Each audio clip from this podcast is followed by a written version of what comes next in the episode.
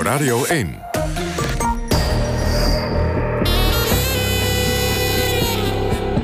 Argos. Onderzoeksjournalistiek van Human en de VPRO. Erik Arends. Goedemiddag en welkom bij Argos. Dat Nederland moet spioneren om zaken als oorlog en terrorisme te voorkomen, daarover zal iedereen het eens zijn. Maar het is dan wel zo prettig als we die spionnen zelf ook een beetje in de gaten kunnen houden. Om te controleren of zij zich aan de regels houden. Hoe dat moet, dat staat in de WIF, de Wet op de Inlichtingen en Veiligheidsdiensten, beter bekend als de Sleepwet. Een nieuwe versie van die wet kwam er drie jaar geleden. Hoewel de Nederlandse bevolking in een referendum had laten weten de WIF niet te willen. Een meerderheid vond het risico te groot dat inlichtingendiensten massaal gegevens van onschuldige burgers zou gaan verzamelen. We doen het toch, zei de regering, maar we zorgen voor extra controle. Hoe het inmiddels gaat met die sleepwet en of die controle werkt, dat zochten we uit. Luistert u naar een reportage van Huub Jaspers en David Davidson. Ik introduceer allereerst eens even de mensen aan tafel. En dat is in de eerste plaats niemand minder dan eh, de directeur MIVD, Jan Swillens. Bijzonder. Het is heel mooi dat hij vanuit zijn praktijkervaring gedachten met ons wil delen en ook het gesprek en de discussie wil aangaan. Het is 6 april. Een discussiebijeenkomst op de Haagse campus van Universiteit Leiden. Thema: evaluatie van de wet op de inlichtingendiensten. De grote zaal biedt normaal gesproken plaats aan 400 toehoorders, maar corona. En dus zit het gros van het publiek thuis achter een beeldscherm. Omdat de anderhalve meter zonder meer in acht kan worden genomen, mag ik in de zaal plaatsnemen, net als een handvol andere toehoorders. En ik mag de discussie opnemen. Het is bijzonder, zoals de voorzitter opmerkt, dat de directeur van de MIVD, generaal-majoor Jans Willens, één van de sprekers is. Zo vaak komt het niet voor dat een baas van een inlichtingendienst in het openbaar spreekt. Dankjewel. En het is, een, uh, ja, het is echt een genoegen om hier te staan, omdat het uh, belangrijk is om, uh, om hierover te spreken. Al snel komt de MIVD-directeur ter zake. En hij laat ook plaatjes zien. Wat u hier ziet is een luchtfoto van een Afghaanse huizencomplex. Een koala-complex in Derawood. Deze foto is van februari 2009 en precies in het midden ziet u een aantal cijfers. Wij noemen dat een uh, coördinaat, een tiencijfer coördinaat met een kruisje. En dat geeft eigenlijk aan in dit geval dat op zondagavond om 10 uur... Uh, bij het bataljon waar ik toen leiding aan gaf, de melding binnenkwam... dat op deze locatie zich een uh, zelfmoordenaar aan het voorbereiden was... om zich de volgende dag op maandag op te blazen in het centrum van Derawood. In 2009 zat Swillens nog niet bij de MIVD, maar bij de Koninklijke Landmacht. Hij was als commandant ingezet in Afghanistan. Wat je ziet, dat is dat het MIVD-product, want daar praten we over... dat het ook een product is waarbij op hele veel verschillende manieren... die informatie is verzameld. Uh, er waren menselijke bronnen bij betrokken. Dus uh, Humint die uh, aangaf dat hier die suicide zou zijn. Er was signal intelligence bij betrokken. Dus telefoonverkeer wat onderschept was. Er was geospace en imagery intelligence bij betrokken. En dan krijg je dit soort mooie plaatjes... Dit is eigenlijk een eh, uitvergroting van dat kwalencomplex... met alle huisjes, met unieke nummers. Uh, we hebben gelijk de datasets nagekeken. Wat hadden we hiervoor al bekend van deze precieze locatie? En uiteindelijk uh, gaf ik mijn ondercommandant de opdracht... Joost, neem 2,5 uur de tijd. Vannacht om half 1 uh, hebben we weer contact met elkaar. Hier in Tarinkot maken wij ook onze analyse. We leggen die twee analyses over elkaar. En we nemen dan een besluit wat we gaan doen. Dat besluit was ingrijpen. Maandagochtend om 7 uur is eh, de major samen met zijn eenheid... met Franse militairen van het Vreemdelingenlegioen... samen met Afghaanse leger sloten zij eigenlijk als een soort buitenring... het compoundcomplex af. En onze mensen zijn samen met de Amerikaanse Special Forces... en de Afghaanse politie het uh, kwalencomplex binnengegaan. En om even over 7 uur S ochtends vroeg vonden ze degene die zich eigenlijk wilde gaan opblazen. Nou, die zag er op het laatste moment gelukkig vanaf. Die gooide het bomvest, wat u hier ziet, weg. En de EOD kon met de apparatuur die je hier rechts op de foto ziet... inspectie uitvoeren van het suicidevest. De aanslag werd voorkomen. Maar helaas bleek er nog een tweede zelfmoordterrorist te zijn. En die tweede suicide die blies zich op S ochtends op maandagochtend om 9 eh, uur op 3 kilometer van eh, de compound in Tarinkot. Dus vlakbij de locatie van, eh, van ons hoofdkwartier. Tijdens de commandooverdracht van de Taskforce Oeroesgan. Waar de generaal Middendorp toen het commando aanvaarde.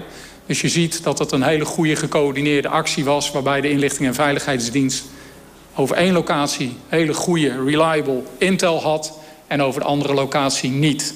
dus in één geval waren we in staat om de ongekende dreiging gekend te maken en in het andere geval niet. En dat betekende dat 20 Afghaanse politieagenten in opleiding de dood hebben gevonden en dat 10 jongens van mijn eenheid 10 minuten van die locatie verwijderd waren om daar die dag les te gaan geven. En dan kruip je dus met je eenheid door het oog van de naald. Het komt niet vaak voor dat een baas van een inlichtingendienst zo concreet vertelt over het werk. En dat doet hij niet voor niets. Er is een conflict ontstaan tussen de inlichtingendiensten en hun toezichthouders. Dat gaat over de verwerving en verwerking van bulk datasets. Dat zijn pakketten met vaak miljoenen gegevens over burgers. Burgers die een overgrote meerderheid niks strafbaars gedaan hebben, niet gevaarlijk zijn en ook geen doelwit zijn van de inlichtingendiensten. Vandaag de dag zijn bulk datasets cruciaal om dit soort uh, voorspellende inlichtingenberichten op te stellen.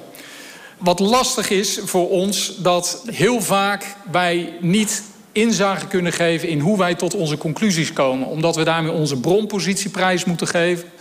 Of omdat we daarmee onze werkwijze prijsgeven. En dat maakt het eh, best wel heel lastig.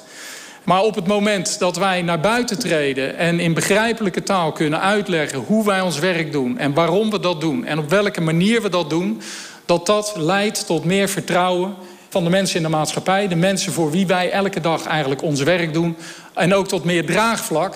En soms ook wellicht tot meer urgentiebesef. Ook de toezichthouders zien het belang van die bulkdata voor het werk van de inlichtingendiensten. Mijn naam is Nico van Eyck. Ik ben eh, de voorzitter van de CTVD, de Commissie van Toezicht op de Inlichting en Veiligheidsdiensten. De CTVD heeft al in 2019 geconstateerd dat bulkdatasets essentieel zijn in de taakuitvoering van diensten. Want het leven bestaat uit bulk datasets en uh, je kan je ook verbergen in een bulk dataset. Dus ook degenen die niet ontdekt willen worden, zitten het liefst in een bulk dataset. Dus dat moet kunnen. Volstrekt kunnen. We hebben tegelijkertijd geconstateerd dat de huidige wet zegt hangt een beetje vanaf hoe die bulk datasets zijn binnengehaald. Maar wanneer het gaat over zogenaamde inzet van bijzondere bevoegdheden, dan moeten die gegevens worden bekeken. Die moeten op hun relevantie getoetst worden. En de wet zegt ook, die moeten na anderhalf jaar vernietigd worden... als je niet op relevantie hebt kunnen beoordelen. Dat hebben we anderhalf jaar geleden al gesteld. Vervolgens constateren we dat dus bulk datasets... die op grond van die bevoegdheden zijn binnengehaald... dat die niet vernietigd zijn na anderhalf jaar. De minister heeft vervolgens gezegd... nou, ik uh, ga niet vernietigen. Vervolgens heeft de minister ook uh, ons laten weten dat in de toekomst de minister de wetinterpretatie zal volgen die er ons is gegeven... en bulk datasets op relevantie zal beoordelen... en als dat niet gebeurt, ze na anderhalf jaar uh, zal vernietigen. En tegelijkertijd levert dit weer het probleem op... dat als er in de toekomst bulk datasets zijn die in het belang van de nationale veiligheid... langer dan anderhalf jaar bewaard moeten worden... dat ze toch vernietigd worden. Daarom heb ik ook in de Tweede Kamer hierop gewezen en heb gezegd... het is urgent dat op dit punt de wetgever zijn verantwoordelijkheid neemt. En dat de wet wordt aangepast. Het is urgent dat de wet wordt aangepast, zegt Nico van Eyck, de voorzitter van toezichthouder CTIVD. Dit om te voorkomen dat cruciale informatie weg wordt gegooid. De wet, dat is de nieuwe WIF, de Wet op de Inlichting en Veiligheidsdiensten. Die is pas sinds 2018 van kracht en kent een lange en ingewikkelde ontstaansgeschiedenis. Wat hebben we nou aan inlichtingendiensten die niet kunnen wat ze moeten kunnen en daardoor hun functie en taak niet goed kunnen uitoefenen? Dit is Dan Dessens. Ik interviewde hem in december 2013 toen de naar hem vernoemde commissie haar rapport aan de regering had overhandigd. De commissie Dessens kwam met een aantal aanbevelingen. Enerzijds moesten de bevoegdheden van AIVD en MIVD worden uitgebreid. Anderzijds moest het toezicht op de diensten worden verscherpt. Dit vanwege de legitimiteit van de ingrijpende nieuwe bevoegdheden en ook om het vertrouwen in de diensten te vergroten. De belangrijkste aanbeveling ging over de tapbevoegdheden van de inlichtingendiensten.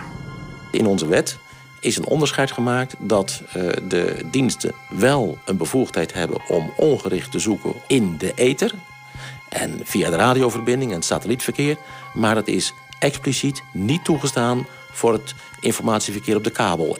En wij zeggen dus, die bevoegdheid voor de diensten moet ook gegeven worden voor het verkeer op de kabel. In de oude WIF uit 2002 was geregeld dat de diensten ongericht mochten meeluisteren met niet-kabelgebonden communicatie.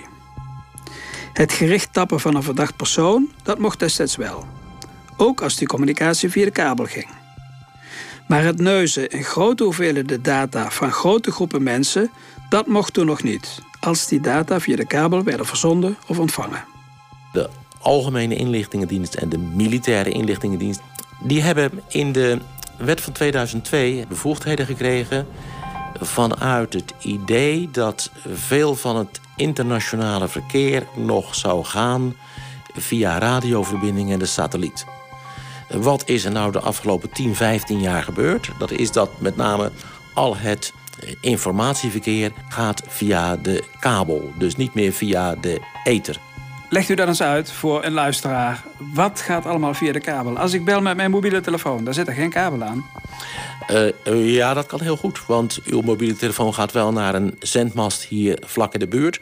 Maar van die zendmast gaat het misschien gewoon wel via een kabel. Uh, dat hoeft niet, maar niemand weet meer eigenlijk. Soms is het zelfs zo dat van uw gesprek misschien een deel via de kabel gaat en een deel via de ether. We weten dat niet meer en dat is ook niet zo belangrijk. Maar je moet ook dus zorgen dat uh, bevoegdheden niet bepaald worden door de techniek die gebruikt wordt. De bevoegdheden moeten eigenlijk techniek onafhankelijk zijn, zoals wij dat noemen. De aanbeveling om voortaan ook bulkinterceptie op de kabel mogelijk te maken, was een aanpassing aan de technologische ontwikkeling. Het zou een politiek hamerstuk geweest zijn, waren het niet dat de hele wereld toen in de ban was van één persoon, Edward Snowden. Even if you're not doing anything wrong, you're being watched and recorded.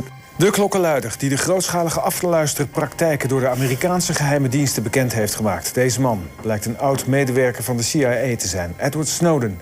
Vrijdag werd bekend dat de Amerikaanse overheid directe toegang heeft tot alle internet- en telefoongegevens van bedrijven zoals Google, Microsoft en Facebook. En dus rijst de vraag: hoe gaat de Nederlandse overheid om met onze internetgegevens? Snowden, die maandenlang vrijwel dagelijks met nieuwe onthullingen kwam, gooide roet in het eten. Er ontstond een discussie over de voorgestelde nieuwe bevoegdheden, waar allerlei organisaties zich mee gingen bemoeien. Ook Arjen Lubach deed een duit in het zakje. De oude WIF ging vooral over de draadloze communicatie, via de satelliet bijvoorbeeld. Maar tegenwoordig gaat bijna alles via een glasvezelkabel. En de nieuwe wet bepaalt wanneer die kabel mag worden afgetapt. Ze gaan dus niet alleen verdachten aftappen, maar ook onschuldige mensen zoals u. En dat onderdeel van de WIF wordt wel het sleepnet genoemd. Als je straks in een bepaalde wijk woont waar toevallig ook wat Syriëgangers vandaan komen, dan mag de AIVD een digitaal net uitgooien en bestaat de kans dat ook jouw internetverkeer wordt opgevist. Lubach kwam met een vergelijking. Stel, je krijgt op een dag een pakketje in de bus met een camera en een microfoon en een briefje erbij. Hang deze apparaten op in je huis en zet ze aan. We gaan er in principe niks mee doen. Groetjes de overheid. Wie zou die dingen ophangen? Wie? Niemand! Dit soort vergelijkingen en de term sleepwet spraken tot de verbeelding. Een groep studenten kreeg het voor elkaar om 300.000 handtekeningen te verzamelen. Genoeg om een raadgevend referendum te organiseren. Dat werd op 21 maart 2018 gehouden, tegelijk met de gemeenteraadsverkiezingen. En dan mocht er ook nog gestemd worden in een referendum over de nieuwe wet op de inlichtingen en veiligheidsdiensten. 47,3 procent stemde voor en een krappe 49 procent stemde tegen. En dan heb je nog 4 procent blanco. Terug naar Ron, een krappe meerderheid die dus tegen de wet heeft gestemd. Dat is een lastige uitslag. Wat gaat het kabinet daarmee doen? Voorlopig helemaal niks. Uh, ze verschuilen zich vandaag uh, vooral uh, achter het feit dat de uitslag nog niet definitief is... en dat het ook heel dicht bij elkaar ligt. Maar ze zijn natuurlijk wel teleurgesteld dat het door hun gewenste ja tegen deze wet het niet is geworden. De uiteindelijke uitslag was nog iets gunstiger in het voordeel van de tegenstemmers. De wet, WIF 2017 genoemd, werd op enkele punten aangepast... en trad op 1 mei 2018 in werking. Maar hoe werkt die wet nu in de praktijk? Mijn naam is Bart Jacobs, ik ben hoogleraar op het gebied van computerbeveiliging en privacy aan de Radboud Universiteit in Nijmegen. U was ook lid van de commissie Jones-Bos. Wat was dat voor een commissie? De commissie Jones-Bos is uh, ingesteld door het kabinet om de eerste evaluatie te doen van de WIF 2017. In de parlementaire behandeling van die wet die nogal moeizaam uh, verlopen is en ook uh, onderbroken is door een uh, referendum, heeft toenmalig minister Plasterk in de Eerste Kamer toegezegd in de debatten erover dat er binnen twee jaar een evaluatie plaats zou vinden om snel te kijken hoe die wet functioneert. Dat is deze commissie geworden. Want u volgt de inlichtingendiensten ook al lang, maar als wetenschapper van buiten. Ja. Nu heeft u toch een beetje naar binnen kunnen kijken ook. Ja, zeker, zeker. Dus het was voor mij uitermate boeiend.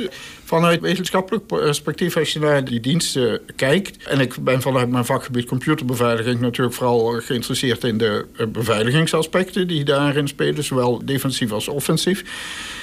Ja, je kijkt toch voor een groot gedeelte van de buitenkant. Ik hoorde wel eens iets in het circuit eh, of eh, ik las de openbare verslagleggingen altijd heel erg goed. Maar het is leuk om een keer in de keuken te kunnen meekijken. Omdat ik gewoon ook wilde begrijpen van waar lopen jullie nou in de praktijk tegenaan. U heeft daar nu naar kunnen kijken als lid van die commissie. Zaten daar spannende dingen bij? Daar heb ik een geheimhoudingsverklaring voor moeten tekenen. Maar ik kan wel verklappen dat ik af en toe uh, met grote belangstelling gekeken heb naar uh, wat er voorbij kwam. Rode oortjes? Soms wel, ja. Is die nieuwe WIF, zoals de tegenstanders van de wet betoogden, een sleepnet? Er valt zeker wat voor te zeggen, maar het sleepnet kun je ook nog wel redelijk gericht inzetten. Een visser gaat met een sleepnet niet door de hele Noordzee, maar gooit dat net toch lokaal altijd uit. Kijk, wat denk ik in de discussie in Nederland onvoldoende aan de orde is gekomen... en daar heb ik door die commissie ook wat beter inzicht in gekregen dat die diensten dit soort sleepbevoegdheden eh, toch voor een groot gedeelte in het buitenland inzetten. En zeker worden in Nederland over Nederlandse burgers ook wel bulkdata verzameld. Maar in dat rapport hebben we geprobeerd een wat zorgvuldiger onderscheid te maken tussen het soort gegevens waar het om gaat. Dus in Nederland hebben de diensten toegang tot bijvoorbeeld de gegevens van de RDW. Over registraties van auto's, wie rijdt welke auto. Ik denk dat eigenlijk iedereen wel over eens is dat een inlichtingendienst een nummer moet kunnen opzoeken van wie hoort daarbij. Maar dat zijn bulkgegevens. Dat zijn bulkgegevens, want er zijn maar heel weinig mensen in Nederland target van de diensten, maar toch hebben de diensten toegang tot al die gegevens.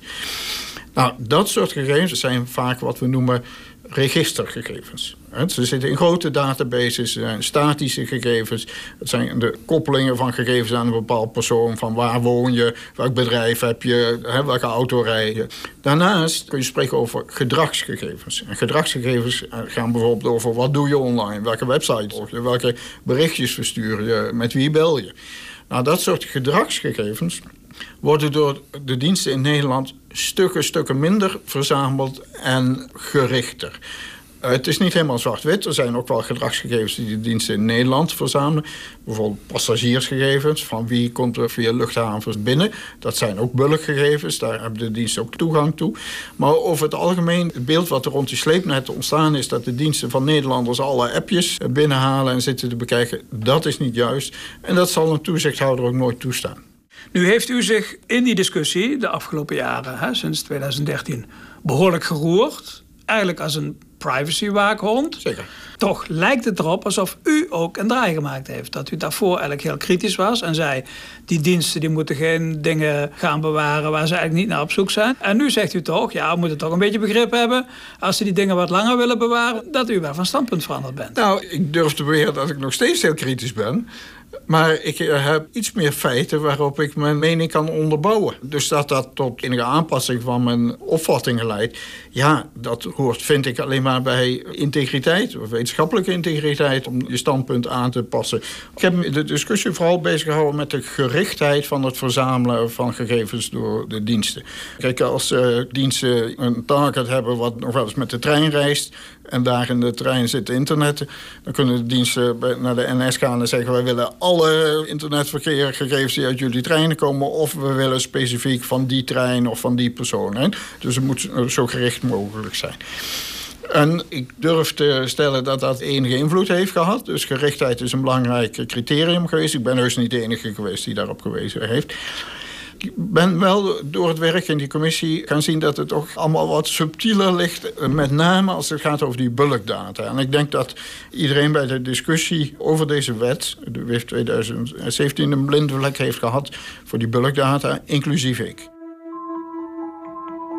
Het is overigens de eerste keer ook dat ik hier nu aan een symposium bijdraag. Het is ook een van de aanbevelingen, wellicht heeft u dat gelezen in het uh, rapport Jones... dat het misschien goed zou zijn als inlichting- en veiligheidsdiensten... wat vaker naar buiten zouden treden. We zijn terug bij de discussiebijeenkomst in Den Haag. En bij de presentatie van Jans Willens, de directeur van de MIVD. De dienst wil graag wat meer naar buiten treden. Dus vraag ik de generaal na afloop of we hem een keer mogen komen interviewen. Het duurt een paar weken voordat er een gaatje in zijn agenda is gevonden. Mijn collega David Davidson gaat dan op bezoek bij de dienst op de Frederik-kazerne vlakbij Scheveningen. Wat denk ik belangrijk is om uh, te realiseren, is dat de datasets onwaarschijnlijk belangrijk zijn om ons werk te kunnen doen. En het tweede is dat wij alles behalve ongebreideld op zoek zijn naar zoveel mogelijk data. Wat voor ons het vertrekpunt is, dat is onze onderzoeksopdracht. En die onderzoeksopdracht die wordt vastgelegd in een geheim document. Dat heet de geïntegreerde aanwijzing. En die geïntegreerde aanwijzing, dat is eigenlijk waar de AIVD en de MIVD zich op moeten richten. En als die onderzoeksopdracht dus niet in die geïntegreerde aanwijzing staat, hebben we ook geen juridische basis om ons werk te doen. Daarbij komt dat wij natuurlijk niet de capaciteit hebben, maar ook niet de wens hebben om zomaar van alles te verzamelen. Maar wat het wel ingewikkeld maakt in het inlichtingenwerk, is dat wij vooruitkijken. He, waar je in de opsporing, in strafrecht bijvoorbeeld, uh, terugkijkt. He, er is een misdaad gepleegd, dan kun je heel gericht beginnen met zoeken. Is dat in het inlichtingenwerk een stuk lastiger, omdat wij eigenlijk proberen te voorspellen of iets gaat gebeuren of niet. Of een dreiging, en vaak is dat ook een dreiging die we nog niet kennen, of die zich inderdaad zal manifesteren of niet.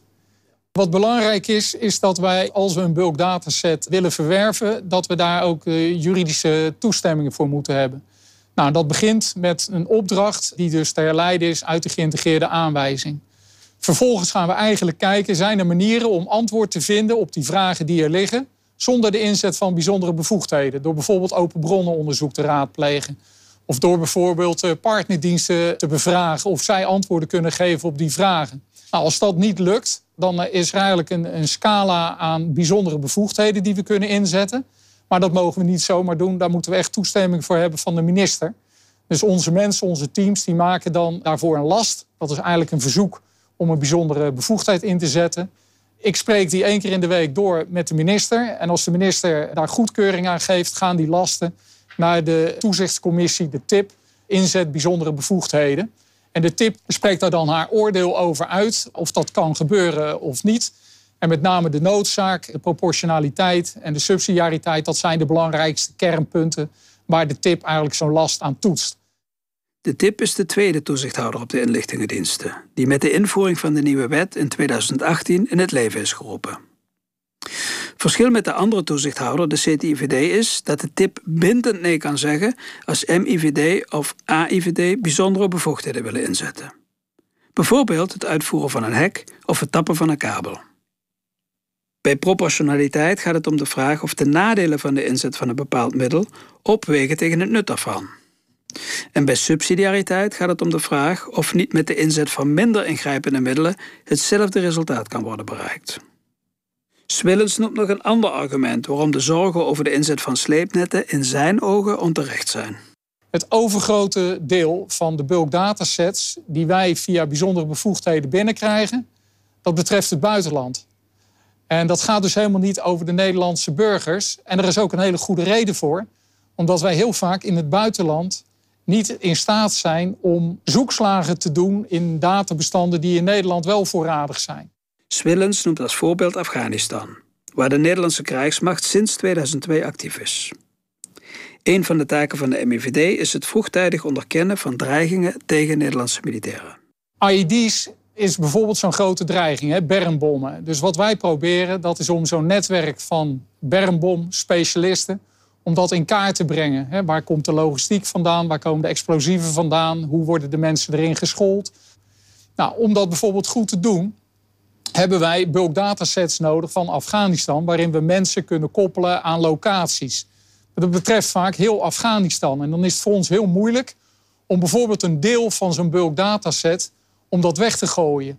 Want je weet niet of iemand in Zuid-Afghanistan aanwezig is geweest of in Noord-Afghanistan. De MIVD-directeur noemt nog een tweede voorbeeld om het belang van buitenlandse bulk datasets en het langdurig bewaren daarvan te onderbouwen. Wij hebben onderzoek gedaan naar de inzet van eh, gifgas in Syrië door het eh, regime van Assad. Voor een deel is dat in open bronnen te achterhalen. In open bronnen werden in ieder geval vliegtuigen gelinkt aan de luchtmachtbasis eh, Shayrat in Syrië. En doordat wij bulk data sets hadden over Syrië, zijn we in staat geweest om onze analyses daarop los te laten. En hebben we geconcludeerd dat het zeer waarschijnlijk is in de eerste plaats dat de sarin is ingezet in Syrië. En in de tweede plaats dat er vijf hoge Syrische officieren, werkzaam in het eh, chemische wapenprogramma van Assad, betrokkenheid hebben gehad bij de inzet van dat chemische strijdgas tegen de eigen bevolking. Eh, wat denk ik ook nog wel belangrijk is om vast te stellen dat die gifgasaanvallen betreffen de periodes eh, eind 2016, begin 2017. En dat we die analyses in 2019 hebben gemaakt. Dus ook zo'n bulk dataset die heeft ook een historische waarde voor ons.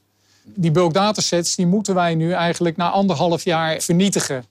Die vernietiging moet van de wet. Maar in een aantal gevallen hebben de inlichtingendiensten dit geweigerd. En de ministers van Defensie en Binnenlandse Zaken hebben zich achter de diensten geschaard. In een brief aan de Tweede Kamer van 22 september 2020 leggen ze het belang van het bewaren van die data uit. De ministers geven enkele voorbeelden waarbij bulkdata van essentieel belang waren.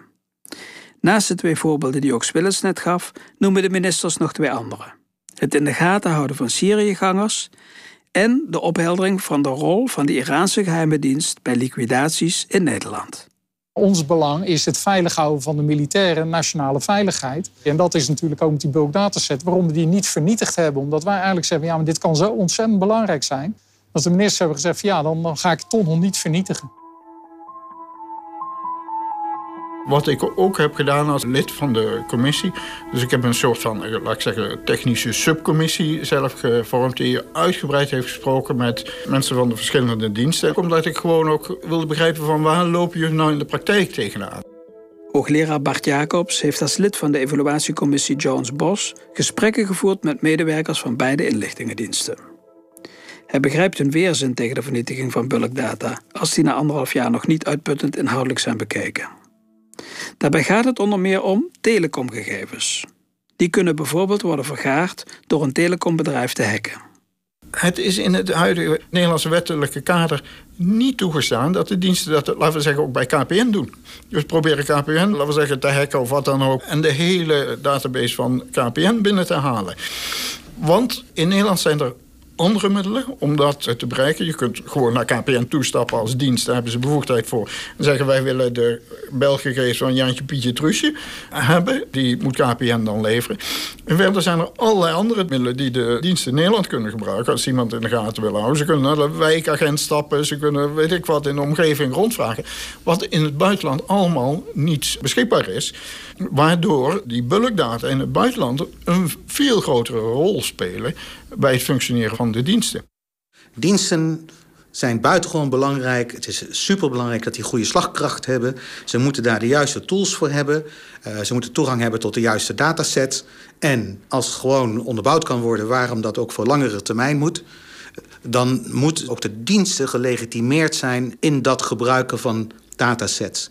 Ook toezichthouder Nico van Eyck ziet dat de wet het de inlichtingendiensten moeilijk maakt om het werk naar behoren te doen. En daarom moet die wet, de WIF, ook al is die pas twee jaar oud, worden aangepast. In die wet moet worden geregeld dat uh, bulk datasets ook voor een langere periode eventueel bewaard kunnen worden. Maar dan moet je ook aan de waarborgenkant wat doen. En daarvan hebben wij gezegd dat kan alleen maar wanneer er een toezichthouder is die kan zeggen tot hier en niet verder. Over het verlengen van de bewaartermijn van bulk datasets zijn de inlichtingendiensten, de toezichthouder en de evaluatiecommissie waar Bart Jacobs deel van uitmaakte het in grote lijnen eens. Maar er zijn ook punten waar de evaluatiecommissie lijnrecht tegenover de toezichthouders is komen te staan.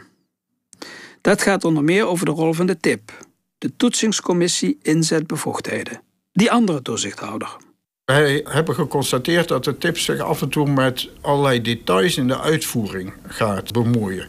Bijvoorbeeld als het gaat over een hekoperatie. Kijk, in de wet staat ook dat de tip moet kijken van wat is de mogelijke schadelijke nevenactiviteit van een hekoperatie. Een hekoperatie kan soms een aantal stappen met zich meebrengen. Dat je eerst bij partij X inbreekt om uiteindelijk bij partij Y uit te komen. Dan moet je er natuurlijk naar kijken dat er bij partij X, die er helemaal niks mee te maken heeft, niet te veel schade optreedt. Dat dat proportioneel is. De vraag is inderdaad in welke mate van detail moet je dat doen. En er moet er dan op tafel komen welke technieken de diensten allemaal inzet om bij partij X binnen te komen. En of dat misschien niet via een andere techniek moet kunnen. De commissie heeft daarover gezegd, die tip moet meer op grote lijnen toetsen. Op hoofdlijnen eh, toetsen. En de commissie is van mening dat dat wel degelijk kan bij een proportionaliteitstoets. Van beschrijft u maar als dienst in eh, grote lijnen. Wat is het nadeel, het mogelijke nadeel van de inzet van deze bevoegdheid? En vervolgens kan de CTVD daar goed naar gaan kijken. De evaluatiecommissie stelt voor om de rol van de tip kleiner te maken. En dat is een voorstel waar de toezichthouders boos over zijn. Op 7 maart gaven CTIVD-voorzitter Nico van Eyck en tipvoorzitter Mariette Mousseau een interview in NRC Handelsblad onder de kop Balans tussen nationale veiligheid en privacy rechtshoek. Mousseau dreigde zelfs met opstappen als de aanbevelingen van de evaluatiecommissie worden uitgevoerd. Nico van Eyck begrijpt dat zijn collega-voorzitter de hakken in het zand heeft gezet. Ja, ik begrijp heel goed dat mijn collega zegt... ik ben ingehuurd voor een bepaalde klus... en ik wist precies wat die klus inhield. En als die klus wordt uh, beperkt... dan uh, moet ik in mijn overwegingen betrekken... of ik de pijp aan Maarten ga geven. Daar kan ik mij volledig in uh, vinden. Van Eyck vindt dat de rol van de toezichthouders... niet moet worden teruggedrongen, maar juist versterkt. De balans die is niet juist. Op het moment waar we een explosie van dit soort vraagstukken hadden. Ik noem de toeslagenaffaire, waar vertrouwen in de rechtsstaat en in de overheid broos is. En dan komt er een rapport waar een commissie zegt... de waarborgen voor onafhankelijk toezicht die in de wet zitten... die verminderen we, de bevoegdheden vergroten we... en we compenseren dat niet eens. Toen dachten we ook, nou, nu is het wel nodig dat we daar ook een krachtig signaal afgeven. Volgens Van Eyck is het hoog tijd dat ook zijn CTIVD bindende bevoegdheden krijgt. Het moet gewoon zijn dat een toezichthouder kan zeggen tot hier en niet verder. En dat vervolgens een eh, rechter dan kan oordelen of die toezichthouder dat goed gedaan heeft of niet goed gedaan heeft. Dat hoort helemaal bij het, uh, bij het rechtsstelsel. Dat geeft alleen maar nog maar extra vertrouwen. Je kan nog zoveel zeggen, wij doen dat intern super zorgvuldig. Je zal altijd het verwijt krijgen dat de slager het eigen vlees keurt. Het toezichtmodel waar in feite de CTVD mee werkt... is een toezichtsmodel wat nog dateert uit 2002. Toen is bedacht dat het toezicht primair moest plaatsvinden... via het schrijven van rapporten. En dat dan vervolgens eh, de minister kon beslissen... wat de minister met die aanbevelingen zou doen. Dat was in die tijd ook op heel veel andere domeinen zo. Dat is een beetje de, de van het toezicht. Inmiddels zijn we twintig jaar verder. En toezicht vandaag de dag is toezicht met handhavingsmogelijkheden. De Tweede Kamer is nu aan zet. Want, daar zijn alle betrokkenen het over eens, de WIF moet worden aangepast. Of daarbij ook de rol van de CTIVD moet worden versterkt, daarover lopen de meningen uiteen. De evaluatiecommissie en een navolging daarvan de regering vinden dit niet nodig. Ja, daar worden op dit moment discussies over gevoerd. En uh, daar hebben de beide toezichthouders, want dit is niet alleen uh, de CTVD, maar ook de TIP, de andere toezichthouder, hebben daar uh, stelling in genomen en hebben gezegd: toezichthouders moeten gewoon effectief kunnen zijn. En effectief betekent dat ze binnen de bevoegdheden moeten kunnen zeggen: tot hier en niet verder. Dat klinkt alsof u toch best wel een stevig conflict heeft, ook met de regering nu. Ik, ik mijt termen als conflict. Ik, ik, ik zie dit gewoon als dat is een discussie die gevoerd moet worden. En waar ook vooral ook de wetgever zijn rol moet spelen. Slaapt u, slaapt u nog wel goed? Ik slaap buitengewoon goed. En dat is ook omdat ik weet dat uh, de standpunten die wij als toezichthouders innemen... die gaan niet over de CTVD of de TIP. Die gaan over wat is een goede rol van toezicht. En we staan daar niet in alleen. Uh, er zijn ook vele anderen die dat bepleiten. Uh, als Nederland trots wil zijn op zijn internationale positie, dan moet er een stelsel komen waar ook binnen toezicht deel van uitmaakt. U luisterde naar een reportage van Huub Jaspers en David Davidson... met medewerking van Melle Koletsky en Daan Stoop. De techniek was in handen van Alfred Koster, eindredactie Harry Lensink.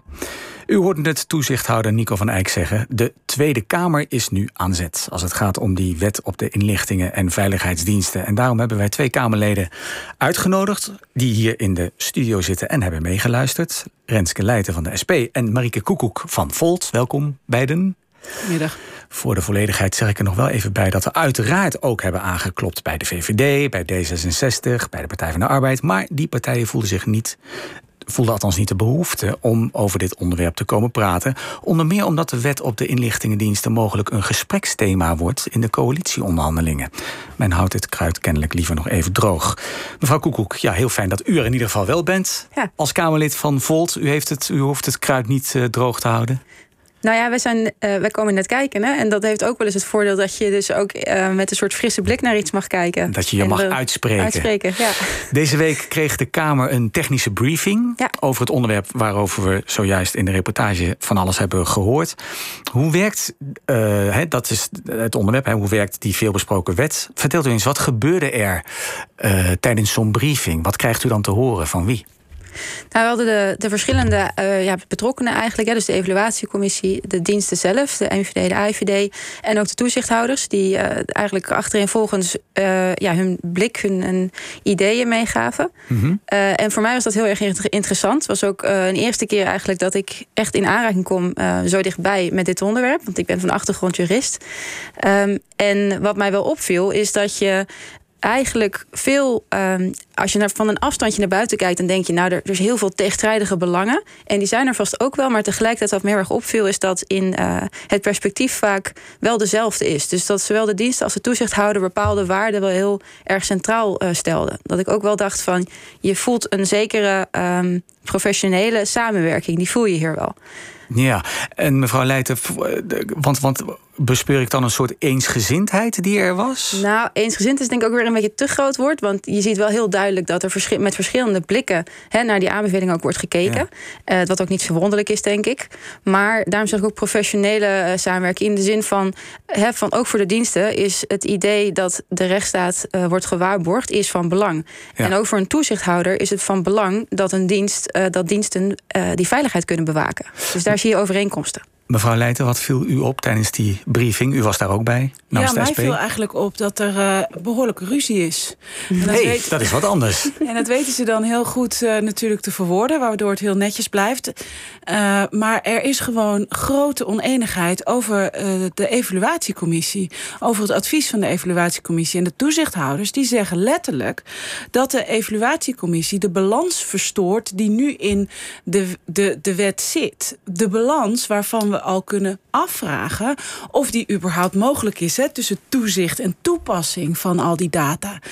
Uh, en als de toezichthouder, de CTIVD, ons oproept om vooral een discussie te gaan voeren over wat willen we nou eigenlijk, en dan pas de discussie over hoe organiseer je het toezicht, dan hoor ik daar eigenlijk een boodschap aan de Tweede Kamer van ja die evaluatiecommissie, gooi die het liefst maar eventjes weg. Of leg die maar even weg. Want we moeten eigenlijk eerst een stap terug doen. Hmm. En waar ze het dan over eens zijn, dat is over die datasets natuurlijk. Ja. Hè?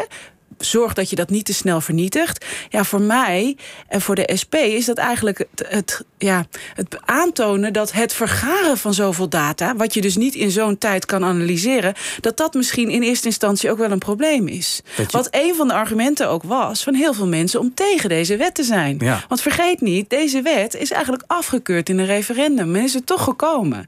En nu zien we een evaluatie, waar dus ruzie over is, die zegt, nou doe dan maar een beetje minder toezicht. Nou, dat is echt een verkeerde discussie. Maar nou, daar, daar ben ik het ook bij eens inderdaad. Koekoek, want ja? het is de verkeerde discussie als je het hebt over ja, de techniek, zeg maar. Maar je moet beginnen, ben ik het helemaal mee eens bij met het toezicht. En het werd net ook in de rapportage genoemd, hè, van uh, soms moet je. De vergelijking met strafrecht werd gemaakt. Van je, je doet daar achteraf toezicht. Um, en, en je kunt niet één op één dezelfde waarborgen als in het strafrecht overnemen in deze situatie. Want je probeert eigenlijk van tevoren gevaar uh, af te dekken. Daar ben ik niet helemaal eens. Want ik denk ook in het strafrecht hebben we vooraf en tijdens en achteraf uh, een vorm van toezicht. Dus Ja. het, het feit dat je inderdaad een databulk set hebt van mensen, waar gegevens van mensen in zitten, die voorwerp zijn van onderzoek, dat is eigenlijk iets heel bizars.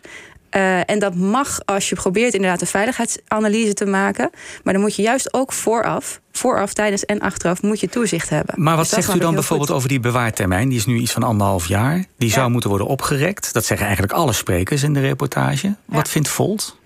Nou, eh, ik kan me heel goed vinden. En eh, ik, ja, in het eh, voorstel van, eigenlijk werd dat genoemd hè, door de CTVD, die zeiden zelf van je moet eigenlijk niet vasthouden aan een, een statische termijn. Maar je moet juist ook kijken of soms moet je databulksets ook langer bewaren. En je moet heel goed kijken naar de relevantie. En die moet je dynamisch, eigenlijk, daar moet je dynamisch toezicht op loslaten. Hè. Dat hoor ik erin terug. Dus je moet eigenlijk continu kijken: is het relevant voor de veiligheid die je probeert te bewaren? En soms eh, kan dat heel kort, soms moet dat juist ook langer dan zo'n termijn. Renske Leijten van SP, mee eens? Nou, ik vind het opmerkelijk dat iedereen diezelfde boodschap heeft. Hè, dat je eigenlijk af moet van die anderhalf jaar. Het, het, het grote licht is eigenlijk wel dat de toezichthouders zeggen... dat kan je alleen doen als je het goed, eh, goed toezicht hebt. En zij maken zich juist zorgen over de toestemming voor het verkrijgen van data. Of dat wel goed is.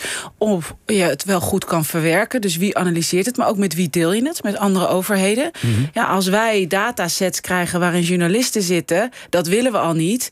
Maar dan zou de toezichthouder nog kunnen zeggen wissen. Maar ja, als het dan al gedeeld is met andere veiligheidsdiensten, dan hebben we toch die data wel aan anderen gegeven. Maar dat heeft niet meteen iets te maken met de termijn, of wel? Eh, nee, ja. Kijk, dynamisch is, je kan dus korter zijn en het kan langer zijn. Ja. Maar het moet in ieder geval goed bekeken worden. Wat verwerf je en hoe pas je het toe? En de toezichthouders zeggen eigenlijk dat moet goed zijn. En we moeten we ook kunnen ingrijpen. En als dat goed is, dan is de termijn niet de relevantste. Eh, maar ik vraag me dus af of dat toezicht goed is. Ik wil best over termijnen praten. Maar als je zoveel informatie hebt dat je altijd een argument hebt om het langer te bewaren, want je hebt het nog niet kunnen onderzoeken, ja, dan ben je wel je eigen regels aan het creëren van juist iets wat zo gevoelig is. Het is eigenlijk de, bijna de verkeerde, zeg maar, tussen aanhalingstekens discussie die je voert als je het hebt alleen maar over die bewaartermijn. Want waar het veel meer over gaat is. Uh, je hebt zeg maar statische normen, proportionaliteit, noodzakelijkheid en je hebt dynamisch toezicht nodig. En uh, dat werd ook tijdens de technische briefing gesuggereerd van we zouden veel meer moeten kijken naar bestaande toezichtkaders, mm-hmm. uh, zoals bijvoorbeeld de ACM of de AFM, waarbij er al heel erg, um, uh, waarbij men al heel erg ver is om dynamisch toezicht, hoe je dat inricht. En dat heb je eigenlijk hier ook nodig, want het, uh, de, de, data, zeg maar, die, hoe dat zich ontwikkelt, dat gaat veel sneller ja. dan dat je met een statische norm, zoals bijvoorbeeld ja, de termijn, anderhalf jaar, drie jaar, vijf jaar, iedere statische norm die je daarin trekt, gaat op een gegeven moment tekortschieten. Generaal-majoor Jan Swillens van de MIVD, uh, die zegt in de reportage dat de inlichtingendienst heeft ontdekt dat er vijf hoge Syrische officieren betrokken zijn geweest bij gifgasaanvallen. Uh, onder de eigen bevolking in 2016, 2017. Ik uh, heb het nu meteen eigenlijk over dat tweede punt dat ter sprake werd uh, gebracht. Hè, het inperken van de bevoegdheden van die toezichthouders. Swillens zegt, ja, dat is eigenlijk wel gewoon nodig. Wij, wij, wij moeten meer kunnen doen. Want op deze manier kunnen we gewoon nou, de boeven pakken die, die, die er rondlopen. Onze redactie is daar verder in gedoken. Laten we even een klein stukje luisteren. Wat gebeurde er precies begin 2017 in Syrië? En welke rol speelde de Nederlandse militaire inlichtingendienst MIVD bij het identificeren van de daders? De dienst ging op zoek naar de verantwoordelijke achter gifgasaanvallen in de periode 2016 begin 2017, vertelt MIVD-directeur Jan Swillens. Swillens zegt niet om welke aanvallen het precies gaat. Maar uit informatie van Argos blijkt dat de MIVD in ieder geval de bombardementen met sarin op Latamna en Gaan Shaigroen onderzocht. Wat gebeurde daar precies? Ja, mevrouw Leijten, ja, toch, toch nog heel eventjes. Willens, Willens die zegt dus, ja, als ze dat eerder hadden moeten inleveren... dan hadden we de, misschien die uh, hoge officieren niet te pakken gekregen. Nee, en daar heeft hij natuurlijk ook wel een punt. Dus uh, ik denk dat je het hier zeker over moet hebben. Maar je moet, denk ik, niet alleen maar meegaan in... er kan iets in data zitten waarmee je een hele grote boef kan pakken. Je moet zorgen dat de diensten uh, gerichter dan uh, informatie weten te vergaren, wat ze kunnen toepassen. En dat is natuurlijk de hele discussie over bulkdata. En dat is ook wat de heer Van Eyck van de toezichthouder ook zegt. Ja, iemand kan zich er ook in verstoppen. Dus zijn die bulkdata uiteindelijk het handigste instrument? En er zal altijd een voorbeeld zijn waarmee je met een langere bewaartermijn iets zoals die daders van die gifaanvallen, dat je die kan identificeren. En dat is ook belangrijk. En ook in een oorlogssituatie en ook achteraf is, blijft dat belangrijk.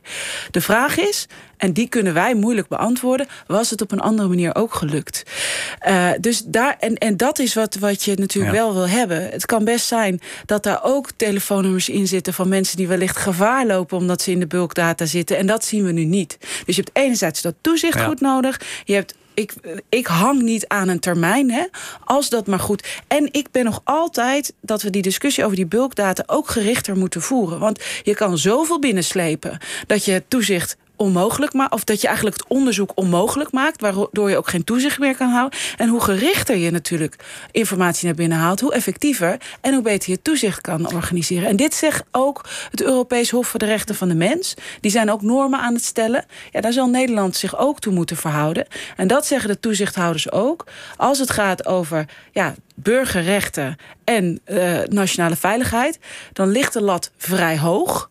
Uh, en daar zal Nederland aan moeten voldoen. En eigenlijk doet de evaluatiecommissie uh, Jones daarin een stap terug. Ja. En dat is niet wenselijk. Mevrouw Koekoek, de, de tip, de, um, hoe heet die club? De toezicht op de inzet van bevoegdheden. Ja. Bijzondere bevoegdheden. Ja. Uh, daarvan zegt de evaluatiecommissie inderdaad... Ja, die, dat, dat moet de, de uh, werkwijze, de uh, manier waarop zij uh, toezicht houden, dat moet eigenlijk een beetje worden ingeperkt. Ja. Wat vindt u? Nou, zoals ik de commissie begrijp, hè, hebben zij heel erg gekeken naar: um, is er een soort overlap in werk? En uit, in het kader van efficiëntie moeten we dat zoveel mogelijk die overlap weghalen. Maar dat kwam tijdens de technische briefing ook ter sprake van: eigenlijk kan je helemaal niet zo'n harde knip maken tussen verwerven en verwerken. En op het moment dat je dat wel zou willen doen, uit efficiëntieoogpunt, dan uh, ga je het risico heel groot maken dat je bepaalde waarborgen absoluut uh, ondermijnt en dat je die mist. Dus ik, ik, ik, kan me daar niet zo heel goed in vinden in die aanbeveling. Mhm. Want je moet, wat ik net eerder al zei, je moet vooraf, tijdens en achteraf toezicht kunnen houden. Want anders ga je cruciale fouten maken.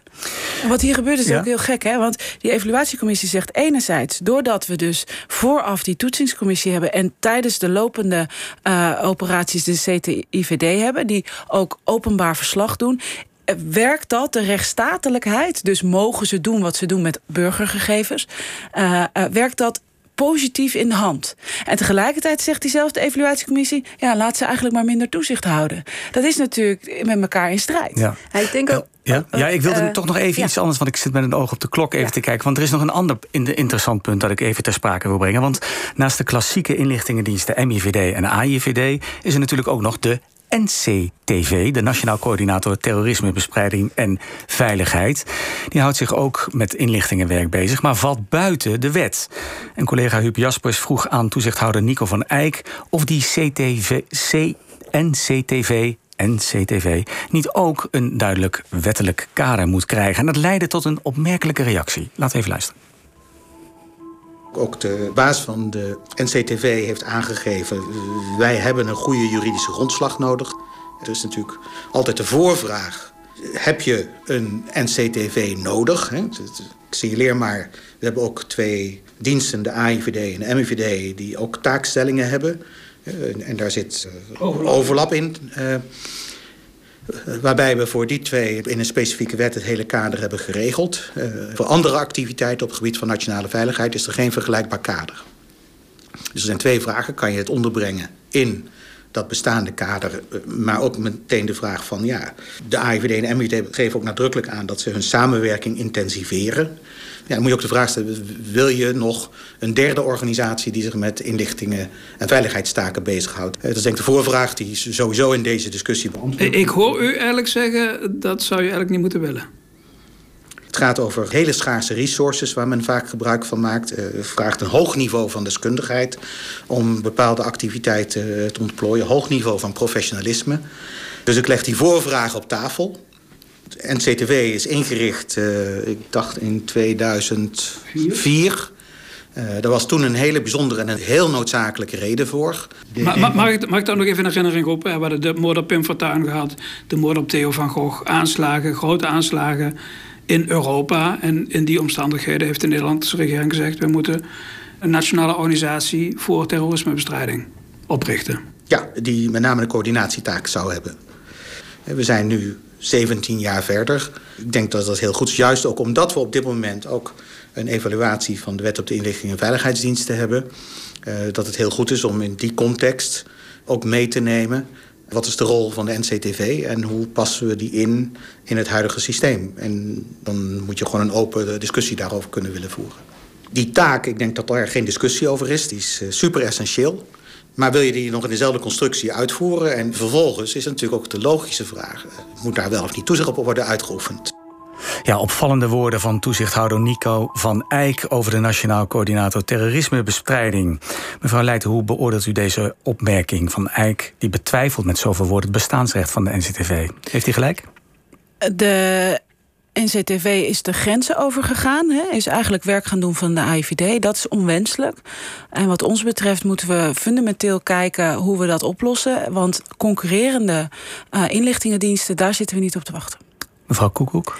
Ja, ik denk dat, en dat slaat ook aan eigenlijk bij eerdere, van welk oogpunt bekijken we veiligheid? Dat moeten we anders gaan doen. Dus ik denk dat dat heel goed is, uh, wat Van Eyck daar ook zei. We moeten discussie breder maken en daarbij ook andere belanghebbenden dan alleen de diensten betrekken. Dus juist ook mensen die voorwerp van onderzoek zouden kunnen zijn, ook uh, bijvoorbeeld NGO's, andere landen waarvan we kunnen leren, waardoor je een andere discussie krijgt over uh, veiligheid. Hè. Het gaat, soms gaat het over veiligheid van de staat. Het is niet altijd hetzelfde als de veiligheid van de inwoners. Mm -hmm. En daar moeten we dat moeten we gewoon veel breder trekken. Dan alleen maar kijken naar uh, wat is het belang van de diensten. En, want dan heb je het over de veiligheid van de staat. Maar hoe krijg je zo'n discussie dan voor elkaar? Is dat dan gewoon nu aankaarten bij de minister? Wij willen het bestaansrecht van de NCTV aankaarten? Ik denk dat dat zeker moet. Kijk, Grapperhaus heeft gezegd... ze werken buiten de wet, dus ik ga de wet maar aanpassen. Terwijl wij moeten zeggen... willen we dat ze dat werk buiten die wet doen... omdat de IVD en de MIVD dat ook kunnen. Uh, en misschien kan het, kan het on, on, ondergebracht worden of wat dan ook. Maar we zullen wel eerst de fundamentele vraag moeten stellen. Welke welke uh, inlichtingendiensten hebben welke informatiepositie of inlichting of positie. En wat ons betreft blijft dat dus wel dan onder die wet die we nu hebben. En komt er niet nog iets naast, want het gaat gewoon schuiven. Dat wordt en ik nog... denk ook de taak van de NCTV moet je ook goed herzien. Is dat nu nog steeds? Dat werd ook aangegeven, 2004, we zijn daar niet meer. Dus wat, wat betekent veiligheid in 2021? Dat worden interessante discussies, ik hoor het al. Mag ik u heel hartelijk danken voor dit gesprek over de wet op de inlichtingendiensten. Tweede Kamerleden Marieke Koekoek van Volt en Renske Leijten van de SP. Dit was Argos voor deze week. Zo dadelijk op deze zender Hilversum uit met Petra Grijze. En zij is vandaag in Deventer. Dankzij de coronaversoepelingen is er vanaf vandaag weer van alles open. Cafés, restaurants, bioscopen, maar ook de buurthuizen. En daarom is Petra vandaag in buurthuiskamer De Zandweert. Is er sprake van een soort coronabevrijdingsdag? Gaat dat luisteren. Dat zo dadelijk. Dag. Hey,